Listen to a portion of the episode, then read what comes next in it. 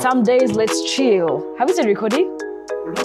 Okay, yeah, we can add these few points. Yeah, why not? Some days let's chill.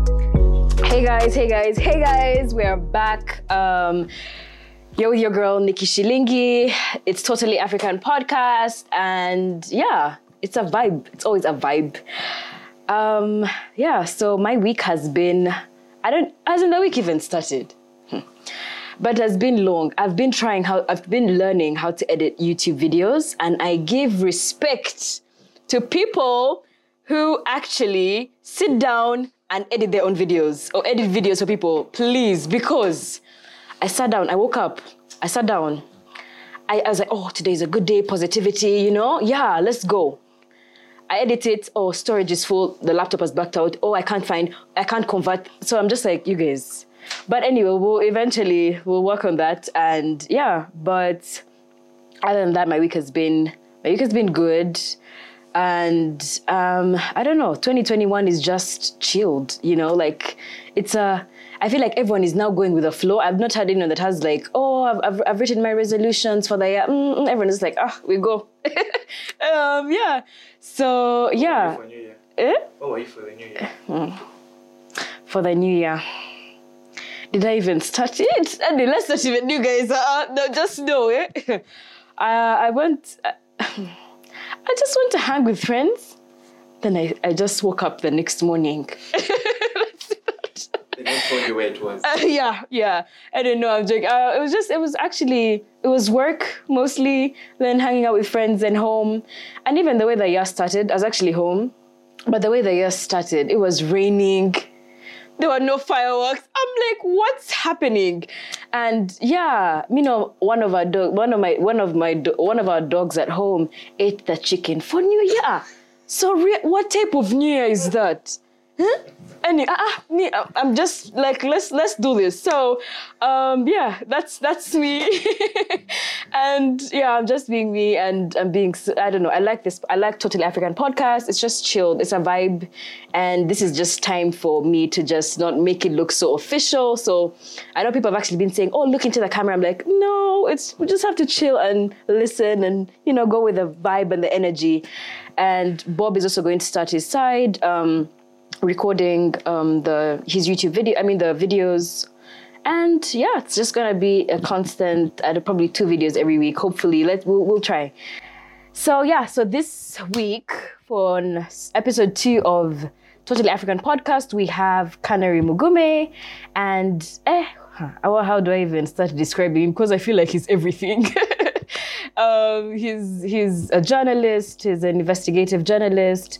He's done radio. He has done modeling. He's been a model. As in, he's everything. Even when you see him, trust me, when you watch this video, just know I was quite intimidated, a little, but I tried. I was just like, wow, it's so hard interviewing a journalist, because they're just spot on. Next question. I'm just like, ah. Anyway, guys, so stay tuned and hope you enjoy it.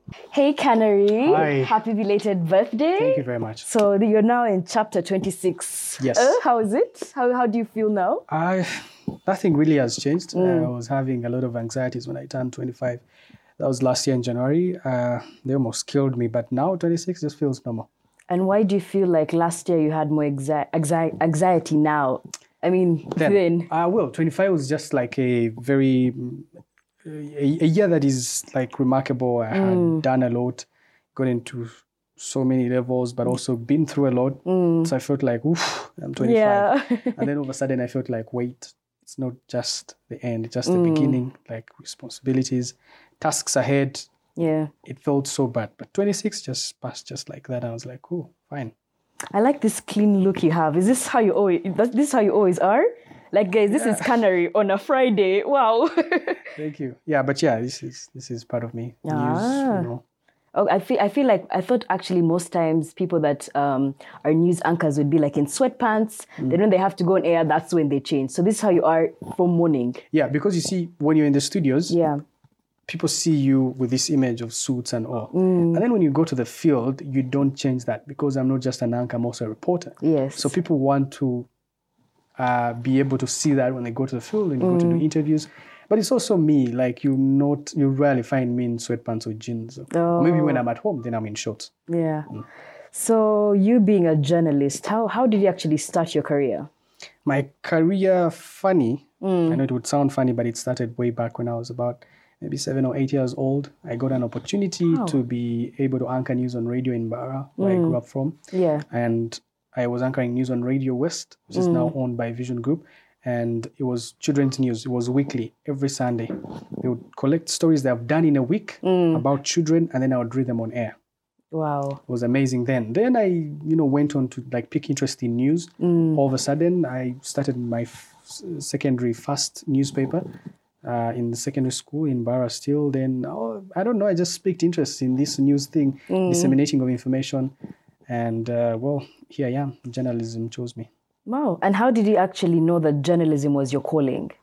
I don't know. I just landed. You just landed. You being 8, so you just you're like, this is me. The odds tried to fight me because I applied at MUK after senior 6, but I failed to get the points that were required then. Mm. And then all of a sudden, I get a scholarship to do information technology and computer science at International University of East Africa. I still did it. 1 year into the course, then I start working with NBS TV. Wow. Mm. So you joined NBS in 2017, right? In 2016, December. Oh, okay. The 16th. Wow. Oh, wow. You even remember the dates, eh? So you have an anniversary, ooh. Okay, and did you actually start as an investigative journalist? No. I started as a mainstream reporter, reporting on politics, reporting on the economy, reporting on entertainment, reporting on everything. Mm. Because you see, it was part of the learning. Learn, and then you can specialize later. Ah. And then later on, I'm like, wait, I think you have more impact when you specialize, so people know you for one thing. Mm. And all of a sudden, I picked... interest in trying to investigate things, getting to the bottom of things, telling the story behind the story, and here I am. And why investigative journalism? Because it can be dangerous most of the time, being in the field. Yeah. Why did you pick interest there? So I felt like I have a platform that many people don't, not because of anything else, but maybe they have chosen to do other professions, but this platform is very vital. That's why it's called the fourth estate. Mm. Like a fourth arm of government. But then this fourth arm holds the other three arms of government accountable.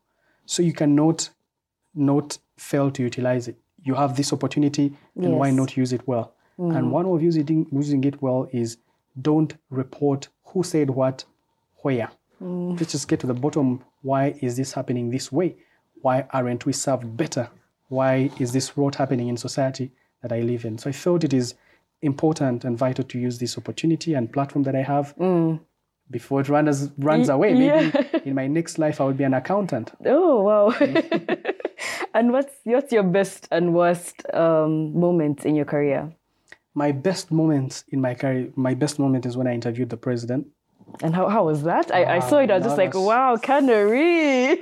Nervous. Yeah. He's a very intimidating man, especially the security around him and all. I had revised all my questions and all, and I was said, I was like, yo, I got this, and then he walked into the room and I was like, he was like, woo. And actually, funny thing, not every journalist actually gets a chance to interview the president. Mm. How did you actually get there? I think it was just a request, and I was lucky that it was during COVID, so he was not moving around opening dams, commissioning roads and all. He was just at his home in State House. So I put in a request, and I was just that lucky. They just went through. Mm. And I'm also glad that it also actually opened up a lot of opportunities. Now I've seen many journalists interview him on other TV stations, and I was like, okay, then I think that was really good. Yeah. Then my worst moments on TV is when I do a story and things that I do work on tend to haunt me. And then you start getting scared of your security, you start getting scared of where you place your water or your drink, where you leave your laptop, where you leave your phone, where you go to, which Wi-Fi you log on to. It just gets uncomfortable. And is that because you're an investigative journalist, or sometimes you have stories that are very sensitive? Both. So sometimes really the people you do expose that should be accountable are not happy with the stories that you're doing, and they would rather do what they do without being without the veil being lifted off their faces. Mm. So sometimes it gets uncomfortable for them and we say, but why is this person doing this? Yeah. So it's up to you then to start caring about your personal security. And what's your day like? Because I always I watch your vlogs on Instagram. Oh, wow. And they're so detailed. Yeah. And, you have this healthy lifestyle. I'm just like, I'm here trying to start this fasting thing. I'm like, I am dead. I am trying to be happy. I'm trying to be energetic, but things have failed. What's your day like as a journalist? Well, I wake up at 4:30 in the morning. Okay. Maybe try to read a book for 30 minutes on my bed. And then by 5:30, I'm out of home. Mm. 6, I'm at work. Then at about, go to the field at about 8, because from 6 to 8, I'm planning my day, replying emails and stuff. And then 8, I'm in the field, return maybe 3, 4 p.m., file the story, 8:30, I'm in the studios. Wow. And then at 10 p.m., I'm going home. And then like that. But then Mondays, Wednesdays, and Fridays, I'm in the gym from 5:30 to 6:45. So then I get to work at about 7:15. Okay, and how's that going for you, the working out journey? The results are hard to realize. It's just a matter of consistency. So I'm trying to get into that line of consistency so that I don't skip days. Some days are tough, that you have to get to work so early, and then you miss gym, and then you want to do gym maybe consistently, and it doesn't work out. Yeah. Sometimes it does. Yeah. Okay, but you're in shape and you look good. Really? And I feel like even being a TV personality, you always have to look good. So do you feel like there are more pressures than just because someone can be like, I'm just working out to stay healthy. Mm-hmm. But do you feel like, I always have to look good. I can't mess up. Yeah, it's that. It's you're on TV. I think you have to appeal to your audience. Mm. Just speak content that they want and give them information that they want. But also you have to at least take care of yourself. Yeah. You make sure your clothes are on point, because every detail is captured on screen. You'll be criticized online. Then you can avoid that. But also there are people looking up to you, looking like they want to do that when they grow up, when they take up courses in universities, and therefore you want at least give them inspiration that is 100%. Yeah. And actually, otherwise, we would be anchoring in shorts. Yeah. That would be funny. Yeah. That would actually be funny. It would take away their attention. Yeah, people be like, what's happening today? Exactly. And actually going back to you going in the field and interviewing different types of people, how do you deal with, let's say you're interviewing someone and they're so disrespectful, or they're using abusive language, or they're just not in the mood to have an interview? How do you play it off? Because you're live I think the best thing to do is keep calm. Because then when you lose your emotions, then you become like them and the audience will notice that. Yeah. Just keep calm. Just keep pressing the question. Keep pressing the questions. But then stay calm. Stay calm. It's the only way I deal with it. I've been in interviews where I ask someone, they're live on air, they're not comfortable with the question and they're trying to brush it off. But then the best way to deal with it is not to be aggressive. Yeah. The question is already aggressive. Then don't appear aggressive in your questioning. And then, no, it doesn't help. Just keep calm.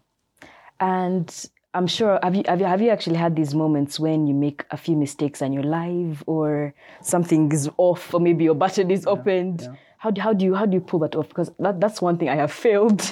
I'm like, I'm in panic, I'm sweating. Yeah, it used to bother me when I just started out. But then, in reality, I know TV is reality. It's not acted. Yes. In reality, you make mistakes. You're even just talking, no one is recording you, and you make a mistake. You're like, no, sorry, I meant this. Yes. So that's what comes to me. Like, no, but you're human. That's what makes us human anyway, that we do err, and we're supposed to correct the mistakes. So just move on. During the COVID lockdown, I made a mistake live on TV. I was trying to add up cases of COVID-19 that had happened the previous day and that very day. So I added up and got the figure wrong, and I moved on. And the next day, It was something else. But then, so do I hide away from television just because I made a mistake? Everyone has made a mistake. Not that my math was off. Oh, yeah, but it just... But even if it was, it's not created to do 99.9% perfect. Yeah. So, that's what makes us human. Yes, I definitely agree. And, you being in the limelight, how do you deal with negativity? Or, you can just be minding your business and you see someone has commented and you're like, why would you even say that? Yeah. How do you deal with that energy? Okay. Over time, I think I've grown a thick skin. Yeah, like some things will be said or be done and they will not get to you. Because what's the truth? You know the truth. There was recently a Twitter account that... Yeah. Was accusing me of rape and other allegations. I say, but people know the truth. Actually, all comments below the post were saying, please stop this. This is fake and what. So I think being able to grow your image with authenticity and integrity over the time, people will know and will see that. So I don't fight to brush them off. People know the truth, but also inside you, what is the truth? Did it actually happen? Because if it did, maybe I would want the world to swallow me. I would die of guilt. Yeah. But knowing that this thing is not true, it would not even bother me. Wow. Okay, but the thing is, I feel like the way you reasoning is very intelligent. But most people always feel like they need to post. They need to post on their social media and say they tag all these other people that have been saying all those things about them, just to get maybe numbers. Or do you feel like you're like that? No. For you, just I think I do things for me largely, not for anyone else. But also when some people actually do these things because they want attention. Yeah. The best thing to do is actually deny them that attention. So then thing just dies out 2 or 3 days later.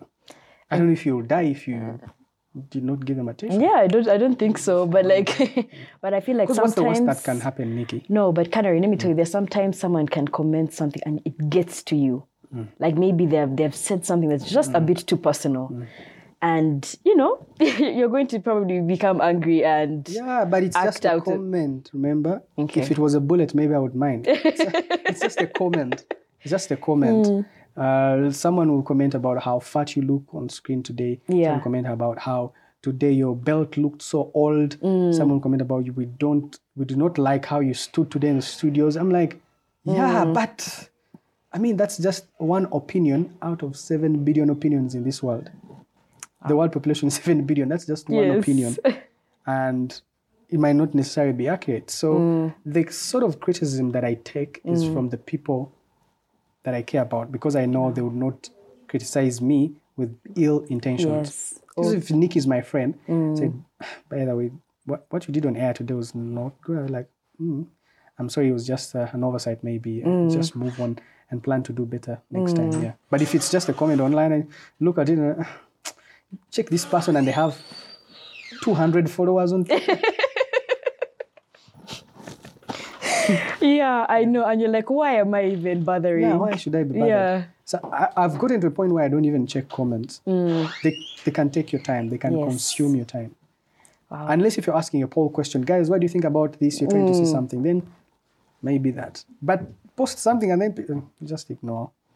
Actually, not that you don't care about your audience, by the way. Yes. Because the way you craft your content also shows that you care about your audience. But sometimes those most comments do not or should not, take you off your lane.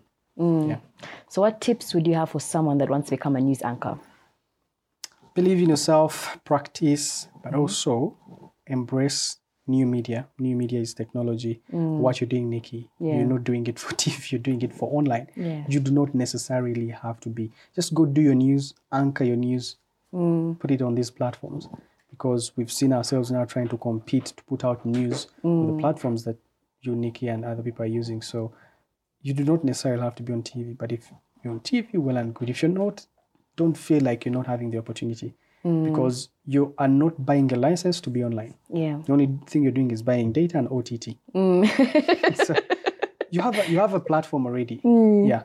Do not cry just because you can't get an internship online. Yeah. I think institutions like universities and tertiary institutions should stop pressing people to all be consumed in journalism class, be consumed by a media house. Yeah. But I can do my stuff online and still be better at it. That is so true. I can deliver news online without necessarily being on TV. And that's how these media houses start looking for you. Exactly. And they will hunt for you if you're good. Yeah. But also if they don't, you can still make money online. I mean, product placement, YouTube views, all that. And you'll be earning more than what anchors earn actually. oh, well, I'm writing these tips. I'm writing these tips in my brain, literally. I'm like, I hope I'm in the right. I hope I'm in the right path. Yeah. So going back to the way going back to your vlogs on Instagram, I was actually watching a video. I think this is like the first lockdown, and you're jumping on a lorry and you're like, guys, this is the life we're living now. Mm. You know, most times people think, oh, people in the limelight live a luxurious life, you know, it's all glitz and glam. But I just like the way you twisted it. How was working? I was working in lockdown. It was okay. We enjoyed it because there were no cars on the road, but it was like an everyday thing, like what we do. Essentially, you're in a suit and you're jumping on a border. And then you pass through this dusty road, and then all of a sudden you're like, oh, I can't go on here with this, so I have to go and change it. It's like our everyday life. If you met me at midday or at 9 a.m. in the morning or 3 p.m., it's the field. You're sweating. You're carrying bags of cameras and tripods. You're filming. You get it. It's a thing that we do on a daily. Yeah, so it wasn't so different it wasn't so different. Oh, I thought maybe like you interviewing people, you're probably scared COVID. You're out there in the field. We were. But does it change anything? I don't think so. Because we needed to get the information out there anyway. We had to change, of course, in our reporting. Everything was on COVID-19, the lockdown, how to stay safe. People needed this information to make everyday decisions and to determine what their future is going to look like. So we took the risk. So I would say soldiers were on the front line, nurses were on the front line, but so were journalists. And how do you actually keep safe? Do you always sanitize? Yeah, you know what's funny? Before we started, Canary was sanitizing. It was like, it's okay, I'm good. I'm just like, okay. Sanitized. Honestly, I don't think the sanitizer is what has kept me safe. I think God has kept us safe. Yes. A couple of my friends, colleagues, have been sick. Some of my panelists on my TV show have died. Sorry about that. Yeah. I don't know how I've kept safe. Honestly, I cannot explain it because I think we have moved the most. We have touched the most surfaces because of our movements. We mix with a lot of people. We cannot explain it. I think only God can. Not even science can. I know journalists in my newsroom who have fallen sick. Fortunately, they have not yet died, or they have not died at all. It's a good thing, but I can't explain it. Yeah, but that's good. At least we're still here. Well, we wear a mask. Yeah, but like everyone does. Yeah. We use sanitizers like everyone does. There's no magic. And you sanitize your mic every time. Moving away from the TV side, I was actually stalking you. I was stalking you on Instagram, and I'm like, oh, I didn't know Canary was a model at a point. Yeah. And I'm seeing, oh, Brian's runway model. You're a runway model. Yeah. How was that? Is that something you want to go back into? Yeah. 2013. You know, I tried to get on TV. You know, things had failed. We're asking for experience and all. We're just, young kids who are trying to get on TV and do something, change this world. And what's a viable opportunity? Maybe you can go on modeling. Maybe people will get to know who you are, and then you'll go to TV, and everyone would want to give you a job or whatever. Of course, that was a miscalculation, but I said, if it's going to get the face out there to be known, maybe so let it be. So my colleagues and I just started modeling, and it was a new thing then, and it went on well. We did runways in Kampala, one of the best runways of fashion. We did runways in Tanzania. That was not my dream. Oh, really? As me well know from the start, I wanted to do. That was not my career goal. My career goal was to be on TV and do news. Their goals were to be international models, and now I see them in Milan, in Paris, in New York, on runways, and I'm proud of them, but that was not my goal. I was just there because TV had failed then. I had tried. I'd come to NBS Youth Voice. I was trying to get on air. I had gone to NTV. I'd gone to WBS. I was everywhere. I was all over the place, but I was just trying. It was only a viable opportunity. And what do you think is limiting us in Uganda in the media industry when it comes to giving people or new faces a chance? Do you feel like Ugandans or the media industry wants people that are already established? Mm. Or because I feel like there's so many people who want to actually be journalists, but they have never got the chance. Yeah. Or even a platform. Yeah. Or just even like, oh, okay, come in for an interview, anything. Yeah, it's simple. One, if a media house is like any other company. Mm. So let me ask you, you're a company, you're employing 5 people. Mm. You're just a small enterprise. Someone comes to you and says, I want to get into your company. Do you just employ them there and then? No, I wouldn't. One, your budget will rise in terms of expenditure. You'll be spending on this person in terms of giving them salary, but also lunch, breakfast, or whatever employees are given. And then number 2, is there space available? Mm. Or this person is just aggressive. Just get me in. I can do this. Is there space available? Mm. And then number 3, which this other person does not look at, is what are you bringing on board? Mm. Which is, why should I employ you? Wow. Why? Mm. Just show me something different that you do that others can't. Mm. Because you talk about producing a show, I already have an entire production team. Mm. You talk about anchoring, I already have the most beautiful anchors on air who read news so well. So what are you bringing on board? Mm. I'm going to spend money, pay you, but what value are you giving me? Mm. So the new faces, I think, need to think about value. Wow. What value they are bringing to. And it's everything that I tell, friends who say they want to get on TV or they want to do news or write. Mm. People, what value are you adding to them? Shouldn't be, just give me a chance. Give me a chance. And I approve it. That was me in 2013 and 14 and 15. Just give me a chance. I'll prove myself. Da, da, da. Mm. Yeah, but if I had actually gone back, tried to do research, go through some training, learn and etc., wow, I would have maybe gotten to TV much earlier. Yeah. But I was so aggressive. I just want to do this. Yeah, but is my space available? I don't think it was then. Wow. Okay. Thank you so much, Canary. Thank you, Nikki. So here in Totally African Podcast, we have just one more question for you. Yeah. How do you want to be remembered? I want to be remembered as someone who fought for the freedom of the press and media. I want to be remembered as someone who was a voice to the people of Uganda, told their story, and told it authentically with integrity. Oh, okay. Thank you, Canary. Thank you very much. If anyone wants to actually maybe get a hold of you or follow you on social media, Twitter, at Canary Mugume on Instagram, Twitter, and Facebook. Okay. My platforms are all open, and I reply every message. Oh, wow! You're not these celebrities that leave us on scene. No, I'm not a celebrity, sorry. Okay. Okay, thank you so much, Canary. Thank you very much for having me.